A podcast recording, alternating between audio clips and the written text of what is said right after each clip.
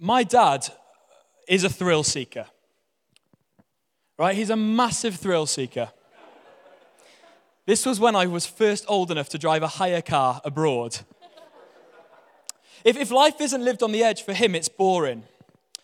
This is the man who, on his first day after a 30 year career in the fire service, which you'd have hoped, you'd have hoped that have kind of cured him of his adrenaline seeking ways, got on a plane, went to Spain, and uh, learned to solo skydive.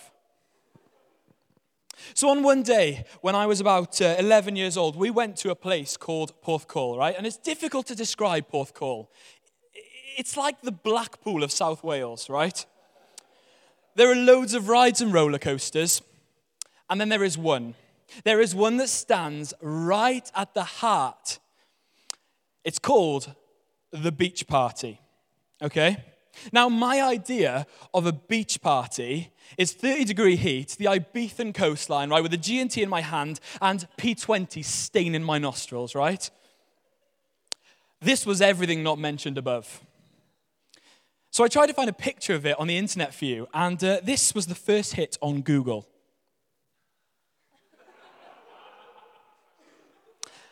And uh, here's the video to show you what the beach party really is.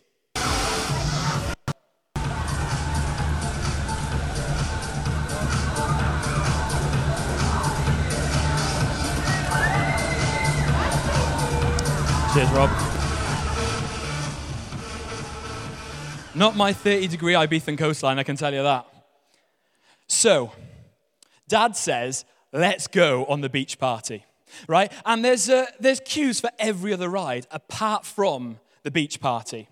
So we sit down, and a young lad, definitely no older than about nine years old, walks up, and I think, fantastic, another person willing to take on the beach party.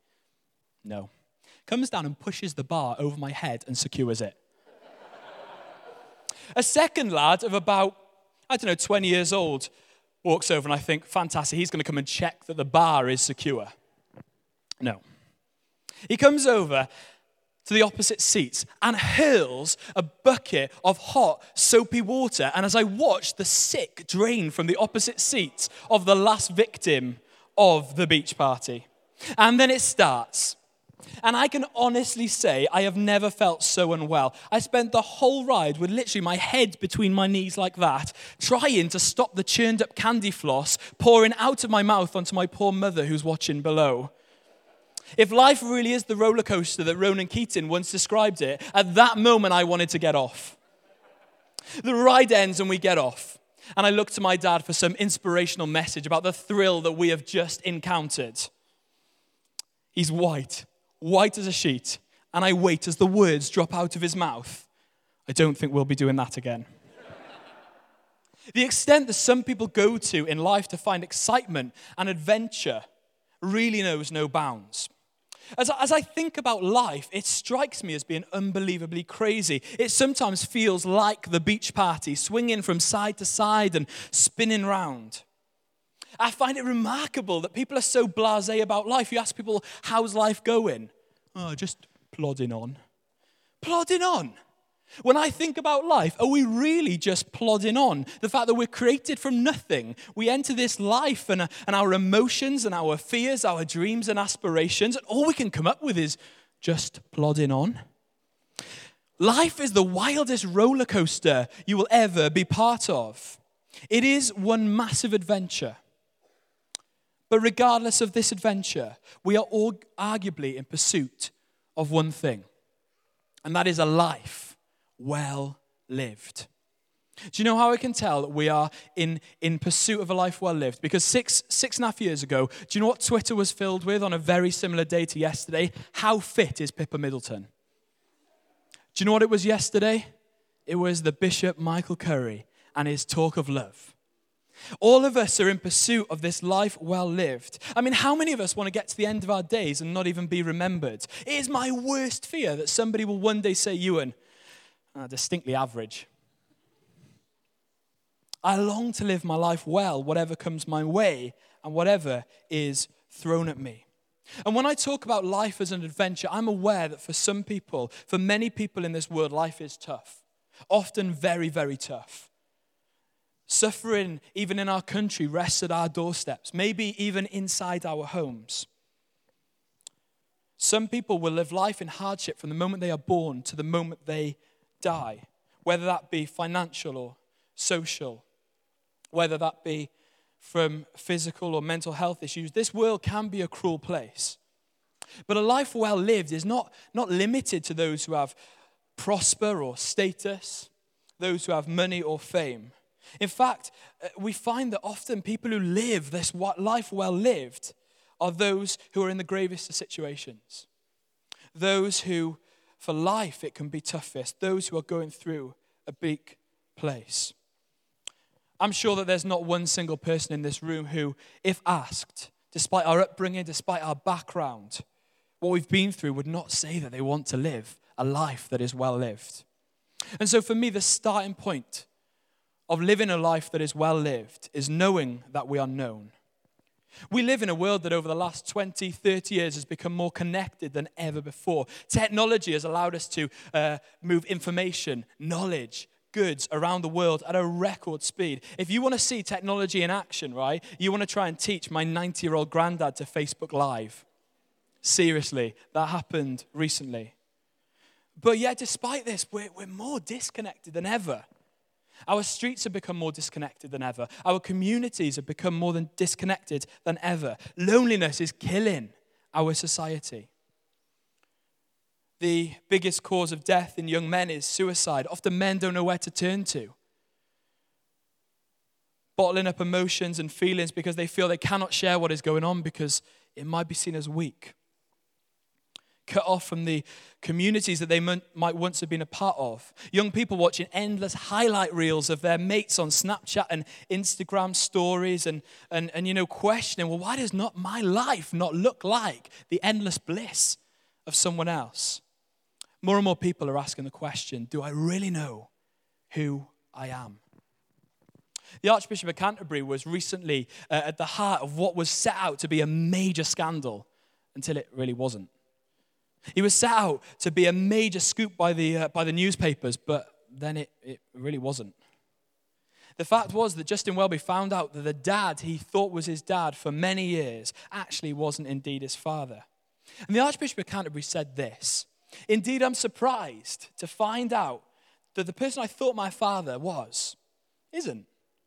But then he said this I know that I find who I am in Jesus Christ, not in my genetics, and my identity in Him never changes. And the Archbishop has hit on something here. He says, despite the fact that this, a huge revelation that could rock my world, and something that has the capacity to turn it upside down, I'm actually chasing after something different. I'm not chasing after the pursuit of being known by man, but living confident that I am known by God.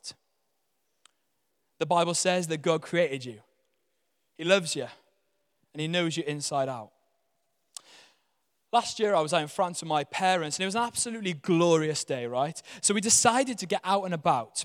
My mum and I decided to go for a cycle down to the beach, and it was fantastic uh, until it wasn't. This massive black cloud descended, and the rains came, and they really came, right? These were rains that would have, would have caused Noah to have a change of underwear. But the real low point came when the hailstones arrived, pinging off my helmet. Like I was aggressively hitting the bell. People were literally jumping out of the way. The bike swayed from side to side, and it felt like I was going back to when I was four years old, learning to ride my bike.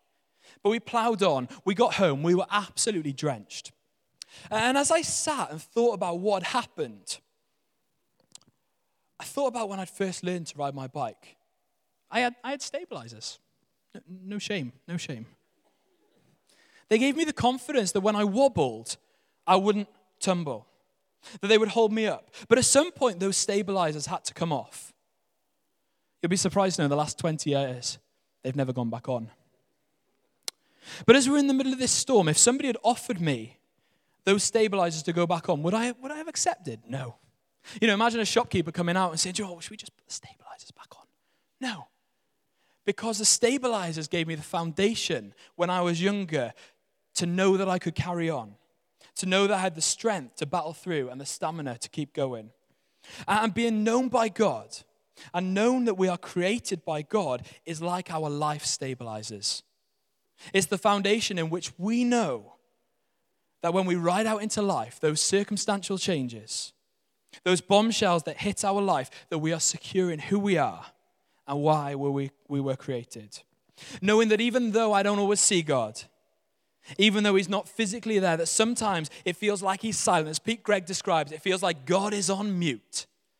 That I know that God created me. I'm confident that he loves me, knows me, and that I have a purpose. In the pursuit of a life well lived, purpose is at the core. I recently read this quote Purpose is the world's greatest alarm clock.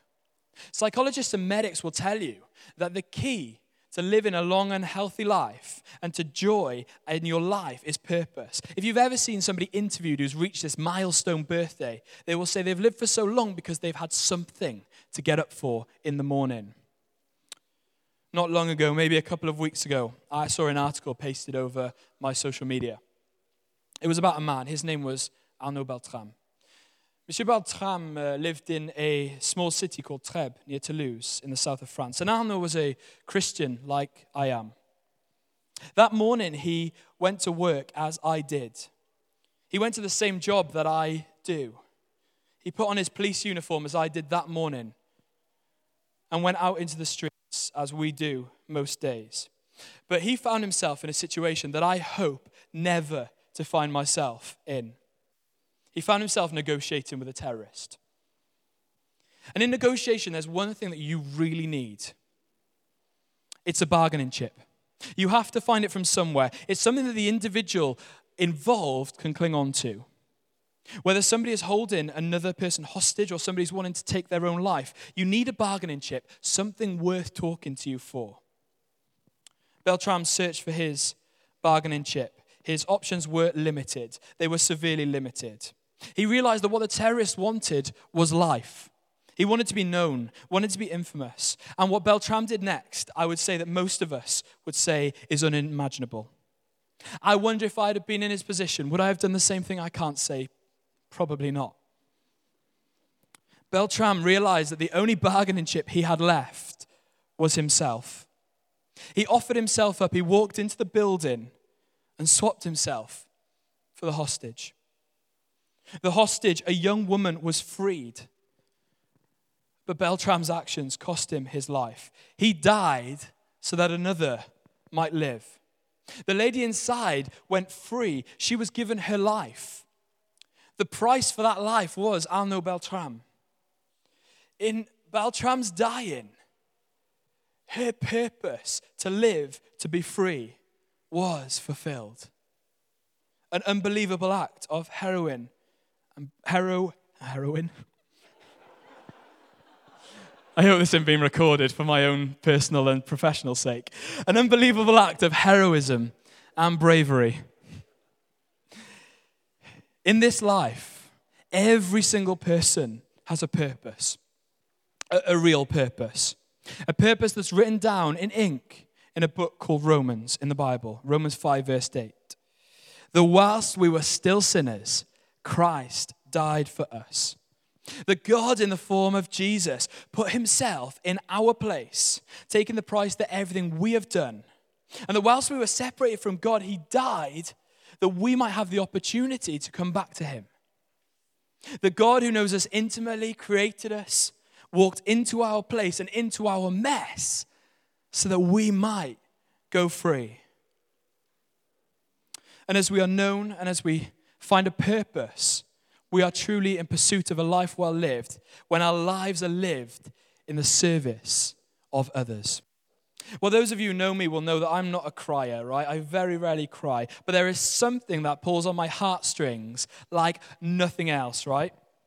8 p.m. on a Thursday night, if I'm not working, right, I can guarantee you that I'll be on the sofa under a duvet, sobbing my little heart out.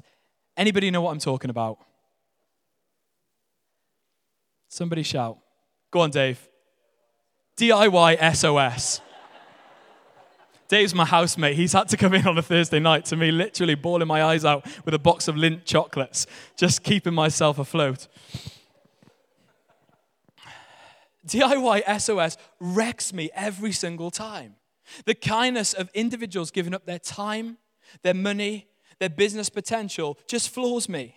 These big grown men weep to see what they have done to begin to change the lives of others.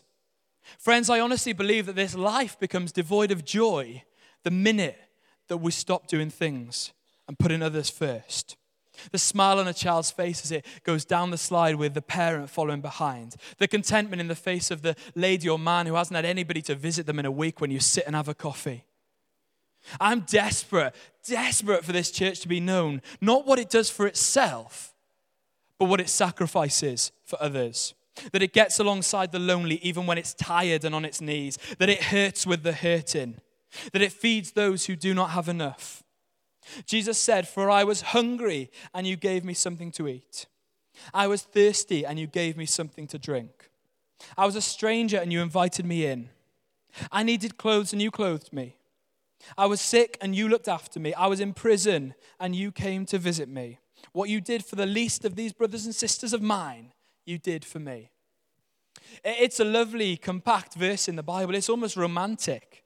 It seems easy, but it's messy.